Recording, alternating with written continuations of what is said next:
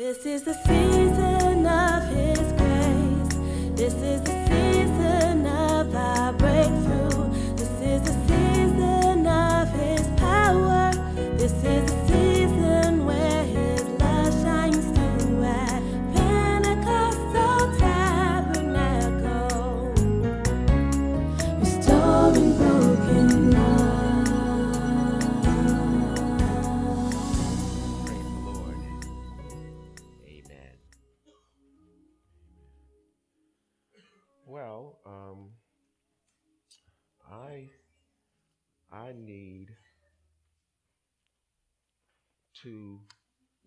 volunteers, but the volunteers one one one definitely needs to be a child, and another can be a child or adult. But the volunteers, you have to, if you don't mind getting your hair messed up. Okay, I'm not going to do anything crazy, but you know, but you may have your dude all okay, okay, bro- brother Fred. Not yet. I'll call you. I'll call you when I. Uh, okay, my guy right there. Okay, so I'll. So yep. So I'll. I'll. What's his that name? Mark. Amari. Amari. So Amari and brother Fred. Very good. Uh, God bless you. We're going to get into the word right now. Uh, and what I have here is a basketball, a fisherman's net, scissors, and last but not least, a basketball net and we will talk a little bit about this. Oh, sorry, forgot about this. And some oil.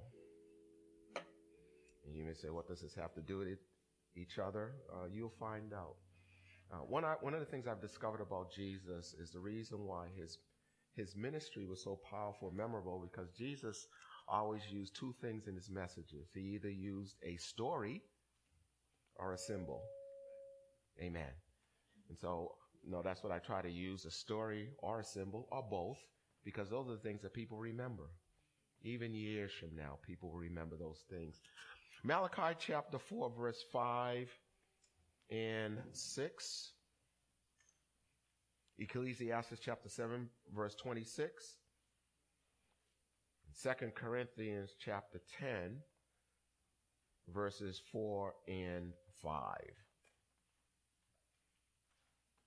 Malachi chapter 4, verses 5 and 6. This is reading in the New Living Translation. Look, I am sending you the prophet Elijah before the great and dreadful day of the Lord arise. Verse 6. His preaching will turn the hearts of fathers to their children and the hearts of children to their fathers. Otherwise, I will come and strike the land with a curse. Ecclesiastes chapter, and that's the New Living Translation. Ecclesiastes 7 verse 26, the voice version says, Along this journey I discovered something more bitter than death. A seductive woman or man, or man, her heart is a trap in a net. Her hands shackle your wrists. Those who seek to please God will escape her or his clutches, but sinners will be caught in her or his trap. Second Corinthians chapter 10 verse 4 and 5. Again, the voice version says, the weapons of the war we're fighting are not of this world. These weapons are empowered by God and effective at tearing down strongholds erected against the Lord's truth. Verse 5. We are demolishing arguments and ideas, every high and mighty philosophy that puts itself against the knowledge of the true, the one and true God. We are taking prisoners. We are taking prisoners of every thought, every emotion, and subduing them into obedience of the anointed one who is Jesus Christ.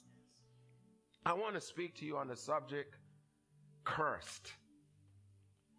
Cursed.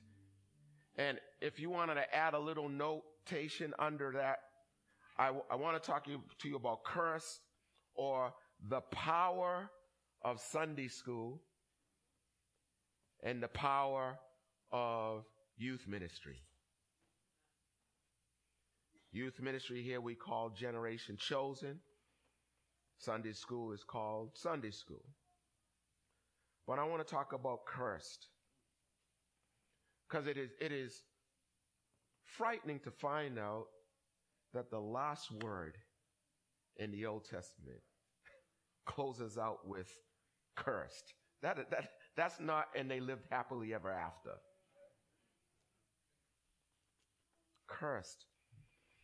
And as we travel through the New Testament, and particularly Mark, we're traveling through Mark over the next uh, four to six weeks.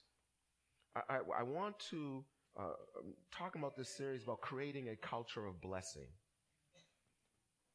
And wonder what would happen. My experiment is what would happen if we just created a culture of blessing for, for the month of September and where we would just look for ways to bless people what would those people look like in October if they just were in that culture? It's sort of like if you were in a kitchen where they were frying uh, chicken or fish. And if you stayed there long enough, you would smell like the chicken or fish. So I wonder what would happen if people were in such a culture of blessing that maybe they would come out knowing they're blessed instead of cursed.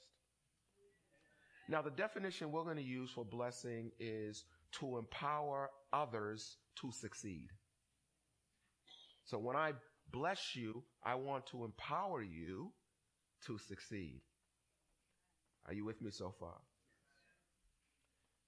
The word cursed here is an interesting word because it, because it is not the usual Hebrew word for the word curse. It's, it's another word they use.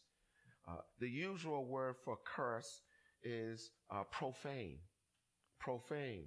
And profane, for which we get our words profanity, it, it's an interesting word. Pro means uh, before or in front of, and fanus, me, means the temple. And I was like, profane means in front of the temple? Does that mean people swear in front of God's house or something? But what it really means is because you are profane, are you with me? That means you are to be kept outside of the temple are outside of the presence of God. So when someone uses profanity to you, they are cursing you saying, you have no right or ability to come to God. Praise God from whom all. So if you can't get into his presence, you can't get blessed. And if you can't get blessed, you can't be empowered to succeed. What is success? Success is not money. Success is not power. Success is doing what God created you to do. That is success. In his book, Seven Habits of Highly Effective People, uh, Stephen Covey says this, people, sadly, people have climbed the ladder of success only to find that it was leaning against the wrong wall. They got a lot of money, but they lost their family. So we're talking about doing what God has created you to do. That is success. But the word curse here, it means a net. It means a thing that's perforated. It means a thing that is appointed to utter destruction. In other words, when they curse you, they want to place you in a point or a place where you will be utterly destroyed. The word Cursed here means to forfeit. To forfeit what? To forfeit the plan of God for your life. I've never been cussed out and felt good about it. And those of us who may have had the practice of swearing or cursing or using profanity, very rarely have we used it in a good context. Especially when driving, praise the Lord. Now, so when you're talking about cursed, and if I can have Amari come here, God says, unless I turn the hearts of the fathers to the sons and the sons to the fathers, there's going to be a curse. There's going to be a curse. And what the enemy does, unfortunately, because of sin, we were, we were all born in sin. Are you with me? And we were shaped in iniquity. You don't have to teach a child how to be bad. I know you love your sweet little child, child, but many times, uh, in fact, I think it was a few days ago, I went to hug a child and and I mean, this child couldn't speak. This child was just kind of smiling in my face, but grabbed my glasses. and the mother's like, let go. They're not yours. They belong. And the child didn't care. Can I get a witness? You have to teach your child how to be good how to be good, how to be like God. Because we're born in a curse. And, and, and I want to encourage you that I believe the reason why the Old Testament ends with the word curse is because it'll help mankind to appreciate that in the New Testament there is a word called the gospel or good news. You don't have to live your life under curse. So many times what happens is that as soon as we're born, we're cursed. And we walk around with this net on our head. And we're, we're in the hand of the enemy. Now the thing is, is that, see, right now, you could see the, the, the net and you're like, ha ha ha. But many of us don't realize that we're, we're living our lives Paul says it this way in Romans chapter 7 I want to do good. But every time I try to do good, there's, there's nets around me. How many of you all ever, you told your child not to do something and they did it anyways, and then you ask the question, why did you do that? Come on, parents raise your hand. Parents raise your hand. Parents raise your hand. Now the question is, why did you ask that question? Because your parents asked you the same question and you didn't have an answer. Why'd you do? Why'd you steal that? You know it's wrong, right? Yeah. What'd you do? Oh, no. Okay. Okay. And the enemy's just dragging you, dragging you, peer pressure, frustration, disappointment, just dragging you, dragging you, dragging you. Why? Because you're caught in a net. You're caught in a net. You're caught in a net. Very good. Mean, you know, you know, I'm going to pay you some money, right?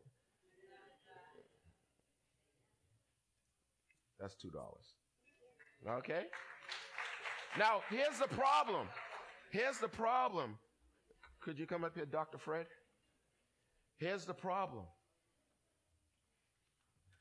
The problem is, is that unless the Lord breaks the curse, okay? Now, now, now, let's stop right here for a minute.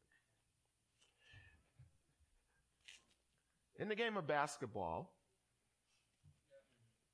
I've discovered that if you're playing, ba- how many of you have played basketball in a place where there was no net? Okay. Okay. Now, did that stop you from playing basketball? No. So, so I was thinking if the basketball score is when the ball goes through the rim, why do you need a net? Hmm. Things that make you go, hmm.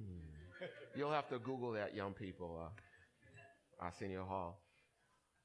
as I looked up the definition, I found out the reason why there's a net is that the net proves that there was a score. Because sometimes you can't tell if the ball went through when you have no net, especially guys who are really good shooters. Okay. Okay. I know Devon saying, I'm, that's me. I'm great. Uh, so the ball, it makes sure, the net makes sure that there's proof that there was a score. And sadly, when we grow up, many of us are walking around with a net around our shoulders.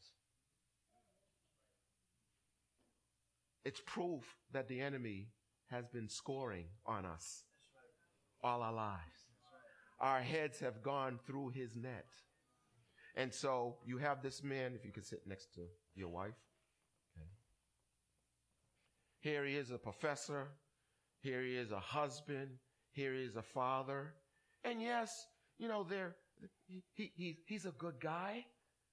But maybe as long as the curse is in his life, maybe he's not the husband that he wants to be. Maybe he's not the father that he wants to be. Maybe why he's on his job, you know, that, that he flies off the handle. It's quiet in here. Because some of us are walking around with not simply a net that we've been carrying for our lives, but there are many of us sitting here with invisible nets around our neck. And every day, watch this, the devil is running up the score.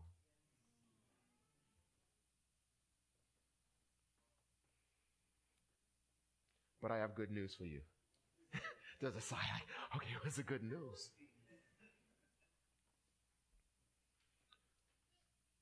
The good news is this, is that we have to be determined to season people's lives with blessings that will reverse the curse. Are you hearing me so far? And, and when I had uh, um, Amari, is it? How am I missing? Amari. I asked myself, what would happen if we, through Sunday school, began to put the word in children's lives? Why? Why? Watch this. If you're playing a game, the only time the net is cut in public is when there's victory. Are, are you with me? If you watch the Final Four, or they, they, they'll, they'll climb up ladder and they're like, yep, it's a sign of victory. And my point is, is that I really believe that God wants to use Sunday school and youth ministry because the Bible says the word of God is quick and powerful, sharper than any two-edged sword. It is the word of God that will cut the net of, of destruction, of, of like, why am I doing this? From what the enemy is trying to destroy in our lives. Are you with me so far? Uh, see, see, uh, let me keep going. Uh, right here, and, and I'll keep saying this until she passes away or I pass away. Uh, Mother Watson, could you raise your hand? Mother Watson, could you just wave your hand? I want you to wave your hand. Yeah, wave your hand. Okay, you see this wonderful woman? She was my Sunday school teacher. And then she went from my Sunday school teacher to being my youth pastor. Mm-hmm. Mm-hmm. And, and she kept putting the word in me over and over again.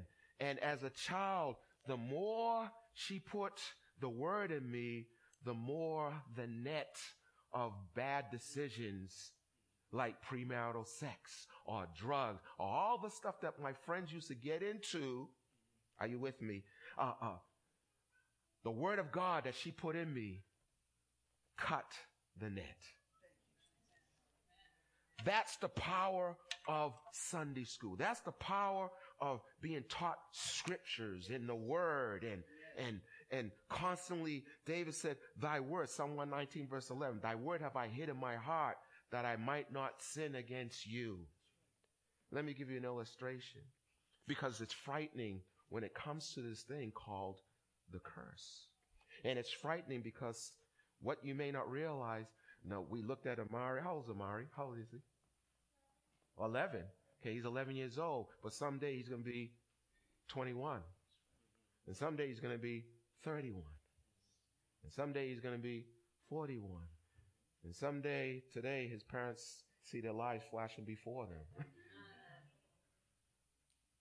I was a Sunday school teacher. And I had this Sunday school, this boy come into my class who had no dad in his life. And I was 20 and he was about 8. No, 12. There's a big difference between 20 and 12. Right? And so this little boy, if you can show the picture, this little boy, some of you are trying to figure out who he is, but I'll tell you eventually. I realized that God put this boy in my life for me to season his life.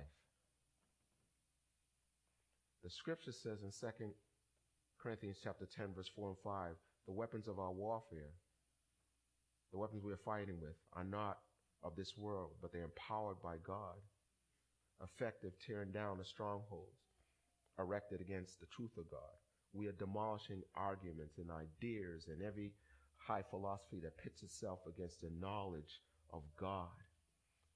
And I was pouring the word into this boy's life because I knew if I can get the word in his heart, David said, Thy word have I hid in my heart that I might not sin against him. So I kept trying to put the word in his heart because Proverbs 23 verse 7 in the King James Version says, as a man thinks in his heart, that's who he is. Proverbs 4 verse 23 says, guard your heart with all diligence because out of your heart flows the issues of life.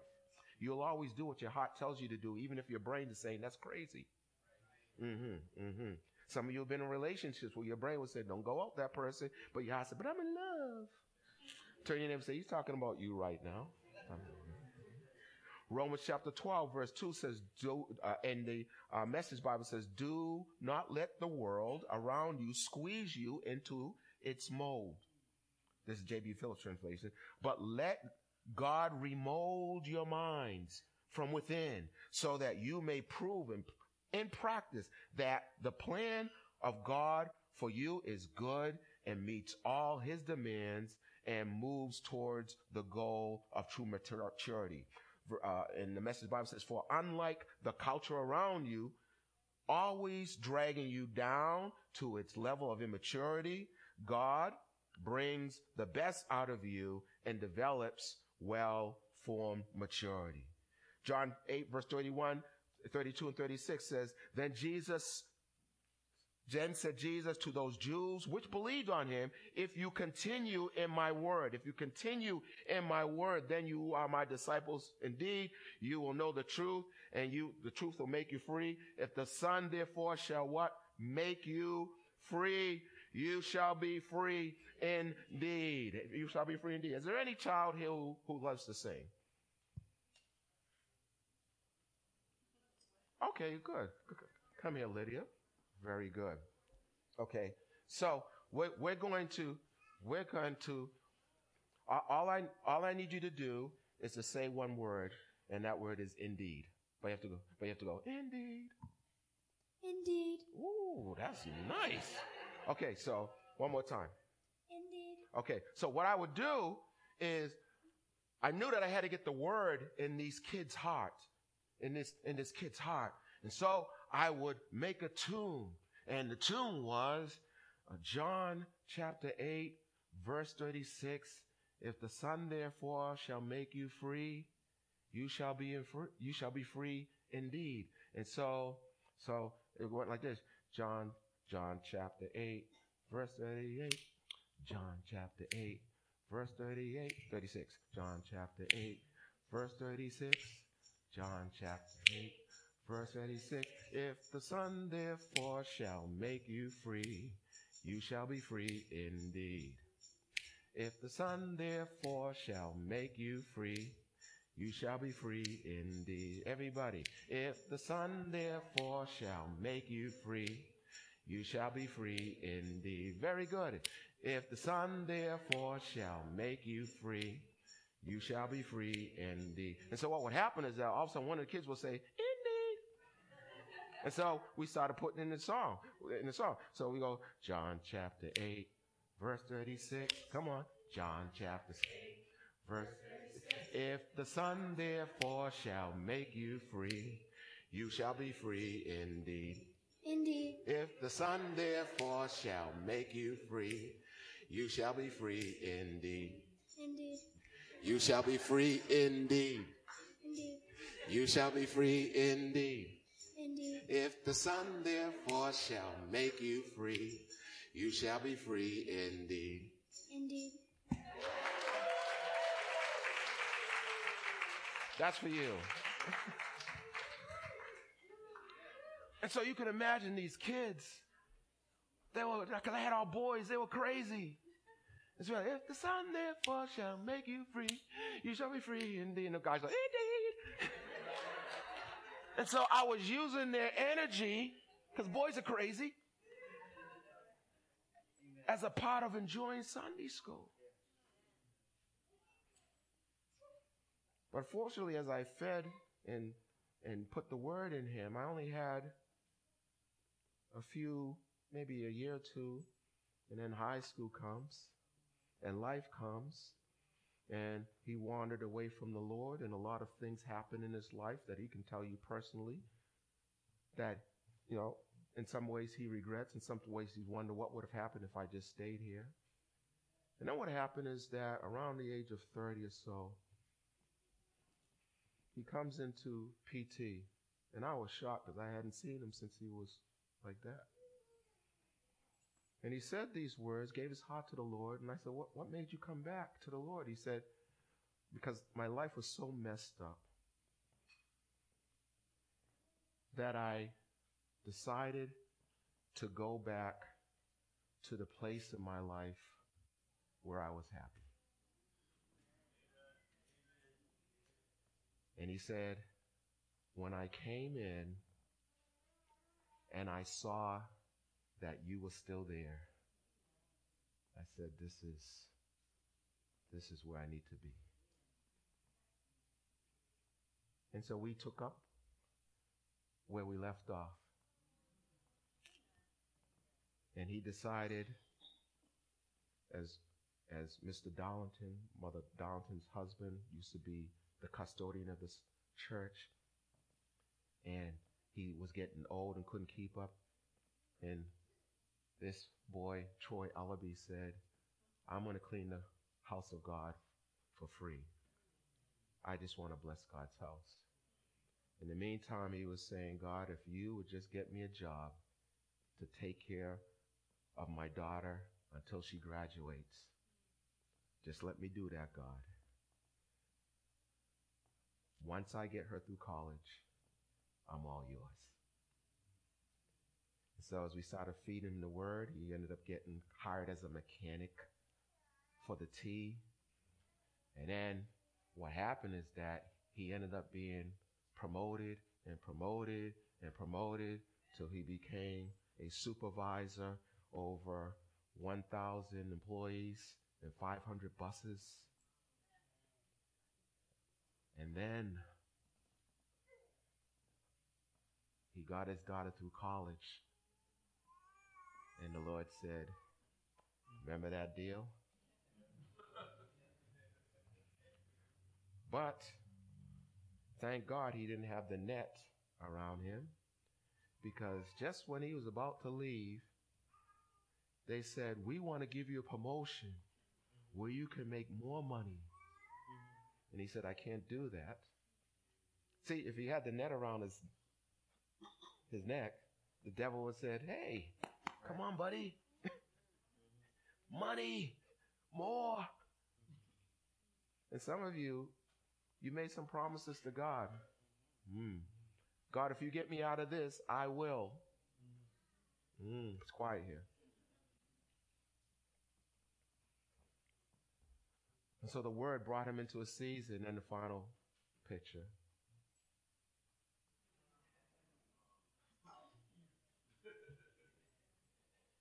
And so the boy, the 12 year old boy I was ministering to at the age of 20 is now 50. And now there's a there's not that much of a big difference now between us. I look younger than no, I'm kidding.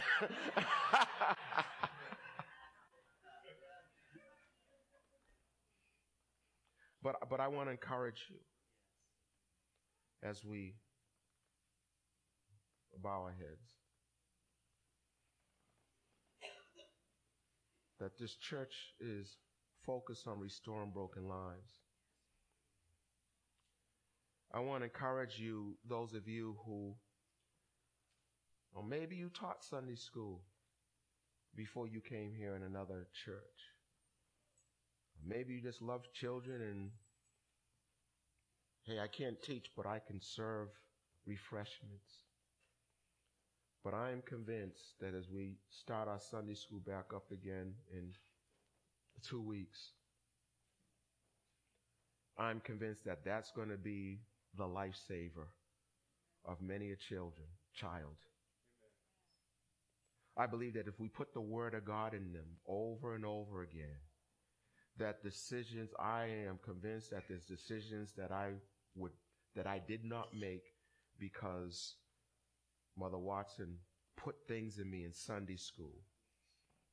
Mother Watson put things in me as my youth pastor. And then when she retired from being a youth pastor, uh, Reverend Alan Haywood put things in me that now, as I look back as a father, as a husband, I, I cannot sing their praises enough for taking time to invest in me. She made the term famous, but she's right. It takes a village to raise a child. I had a humorous conversation with uh, uh, Sheldon this week. And Sheldon said, Uncle Brian, this is crazy. I have these little kids pointing to me and say, There's Uncle Sheldon. And he's like, I remember when I was their age. And I said, There's Uncle Ken and Uncle Roy, Uncle Cameron, and, and now they're calling me Uncle. This is crazy. I'm not that old. No. but we're family, folks. And I, yeah, I want to see the day when people say, you know, there's Uncle such and such, and they're looking at you like, but he's he's white. How's your uncle? Ah, oh, it doesn't matter. You don't even know. He's family. She's family. Thank you, Jesus. You don't have to live cursed. You don't have to live with this net around your neck. That is an indication that the devil has been scoring on your life all the time. Today we start to reverse the curse. If you're here right now and you're like, man, I am just feeling like I take two steps forward and three steps back. I feel like I'm challenged and struggling and, and, and, and Bishop, I, I want I want to be blessed. I want to be blessed. This is, I really believe that this is my season to come into what God has ca- called me to. And whatever net the enemy has around me, I want the word of God to cut it so that I can live a life of victory. I'm not asking you to tell me what that thing is. But what I want you to do, if, if, if this is where is speaking to you, could you stand right where you are? And I want to include you in this final prayer. It, it is time for breakthrough. It is time for your season. I mean, you can play around and um, who's looking at me. Ain't, ain't, ain't, there's no time for that, folks. It's time for you to walk into your season. It's time for you. I really believe that God is sending this series because this is the year of promise. And the year of promise cannot occur unless the curses, the curse, the net is broken. Thank you, Father. Thank you, Father. And those of you, if you're around somebody who's standing and you know the word of prayer, I want you to point your hand in their direction because it's time for breakthrough. It's time for deliverance. It's time for the manifestation of the grace of God and the favor of God on our lives, in our marriages, in our jobs, in, in our families. It's time to break some stuff. Thank you, Jesus. Thank you, Jesus. Thank you, Jesus. Thank you, Jesus. Thank you, Jesus. Oh, mm. one more time. He's a waymaker, miracle worker, promise keeper, light in the darkness. My God, that is who you. Whether you're in the balcony, whether you're on the floor, I- I'm, I'm under the uh, fellowship hall, rather, stand where you are. Keeper, light in the darkness, my God, that is who you are. Father, in the name of Jesus, even as people might still be standing, we are this month, we are going to be pushing hard to create a culture of blessing. And again, Lord, our running definition of blessing is to empower people to succeed. And success means to fulfill the plan and purpose that God has created that individual to be. Father, I speak freedom into your, the lives of your people who are standing. Your word says, if the Son, therefore, Jesus Christ shall make us free, we shall be free in our deeds. In other words, we won't simply be free in our thinking, we'll actually be free to do the things that you put on our hearts to do. Father, I also pray for those in our midst who, who are called to be Sunday school teachers, who are called to be Sunday school workers, who are called to invest. I'm, I'm, I'm asking you for some nursery workers, Lord, who, who will be a blessing to children. Parents realized that when Jesus came into town, they said, I just want you to touch my child, Jesus. So, Father, we're breaking every curse. We're cre- breaking every bondage. And we're going to create an atmosphere where the fragrance of freedom and deliverance will flow to such a place that, Lord, Lord, we're going to see it in people's expressions, in people's faces, in people's countenance that, wow, I'm, I'm feeling freer and freer every day. I am not cursed. I am blessed. I am not locked out of the presence of God. I am invited into the presence of God. I, in fact, I'm not simply invited in His presence. I live in His presence. And so, Lord, we thank you for all that you're doing. This is an exciting year. Ah, we have four more months of the year of promise, and you're going to fulfill your promises. In Jesus' name, amen. Let's give the Lord a hand praise.